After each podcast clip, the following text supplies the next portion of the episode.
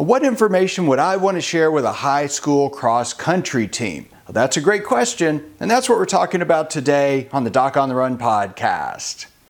So, the big question is this How are runners like us, who don't like hearing doctors say, just stop running, who know that we simply have to stay active, how do we heal in a way that lets us stay strong, maintain our running fitness, and keep preparing for the next race, and still heal without making the injury worse? Well, that is the question, and this podcast will give you the answers. My name is Dr. Christopher Segler, and welcome to the Doc on the Run podcast. I was just lecturing at the International Foot and Ankle Foundation meeting in Hawaii, and one of the other podiatrists came up to me and asked me a question after one of the sessions. And he said that he was going to be giving uh, a presentation and working with a local high school cross country team, and he kind of wanted to know what I thought would be the most important things to share with them to try to reduce their risk of injuries amongst the team throughout their cross country season. This is a great question, and there's a lot of information, obviously, that a cross country team or a cross country coach might want to use to try to keep their team healthy throughout the season. And so we were having this discussion, and basically, I thought it might be helpful to share this with you because I thought these are some of the things that could help any runner who's trying to make it through their season without getting injured. Now, there are basically three things I said that I think you should consider. The first one is running form basics. And what I mean is that there's a ton of stuff about running form, and it depends on how experienced the runners are, how experienced they are with uh, modifying their own running form, and how experienced they are with assessing running form.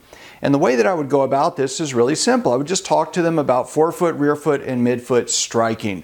And I would try to like give them the basic principles upon shifting their form and looking at their posture when running and then try to get them to just be aware of those differences between themselves and other runners, and maybe even look at those people who seem to be the most experienced or the fastest and see how their form compares to the people who are the least experienced or the slowest. The other thing was regarding running shoes. I run in three or four different types of shoes, and I use them for different kinds of workouts. That way, I don't have to remember which shoes I should wear on which days in order to rotate the shoes and reduce my risk of an injury. But what I believe, and I don't have real evidence for this, but what I believe personally is that by using shoes that force you to use different muscle groups or run with slightly different form, protect you in different ways, and spread out biomechanical forces of running so that one structure doesn't get beaten up so much. And here's a really simple example. Let's say you run in truly minimalist shoes on the track one day and you do a speed session. And then a week later, when you go back to that exact same speed session, instead of using those minimalist shoes, you use like a maximalist, a really cushioning type of shoe that's really soft and supposedly very protective.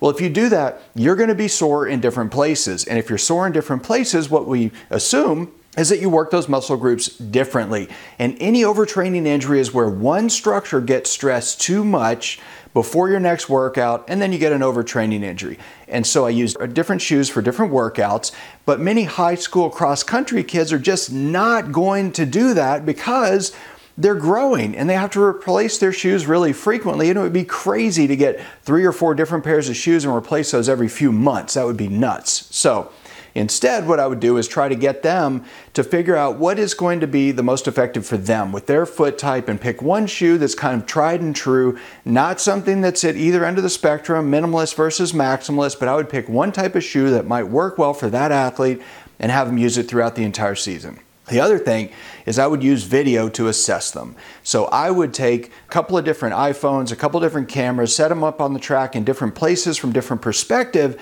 and then record each of the runners running for a short period of time on the track so that you can actually compare them side by side, looking at their running form and seeing how things differ.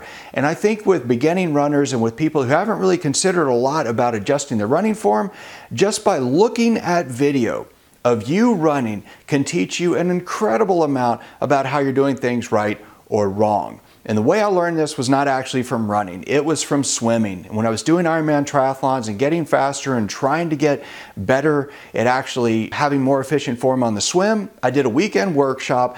And the first thing they did was they took underwater cameras and filmed all of us swimming in the pool and then went over the videos. And it was crazy how bad my form was. And I had no idea. I'd actually been working on it. I thought it was pretty good, and I was wrong. And seeing it compared side by side to other people makes it really easy to point out those differences. So you can do that yourself. You can set up a camera, you can set up your phone on the track, you can record yourself, you can look at it in slow motion, and then compare that to other things that are known to be good running form and see how you do. And those things can make a really big improvement in your form and perhaps reduce your risk of injury as you go throughout your running season. Now, if you like this episode, please like it, please subscribe. And if you haven't checked it out, you can sign up. You can go to, through a thing. It's the running injury quiz. If you've been injured and you're trying to figure out what you could do to kind of get back to running faster, you can get it for free at docontherun.com slash quiz. It's free. Go check it out, and I'll see you in the next training.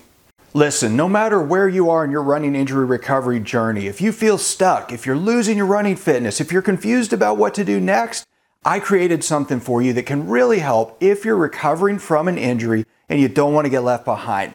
Take the running injury quiz to figure out exactly what's needed to speed up your running injury recovery right now. It's free. You can go get it at docontherun.com slash quiz. So go check it out and I'll see you there.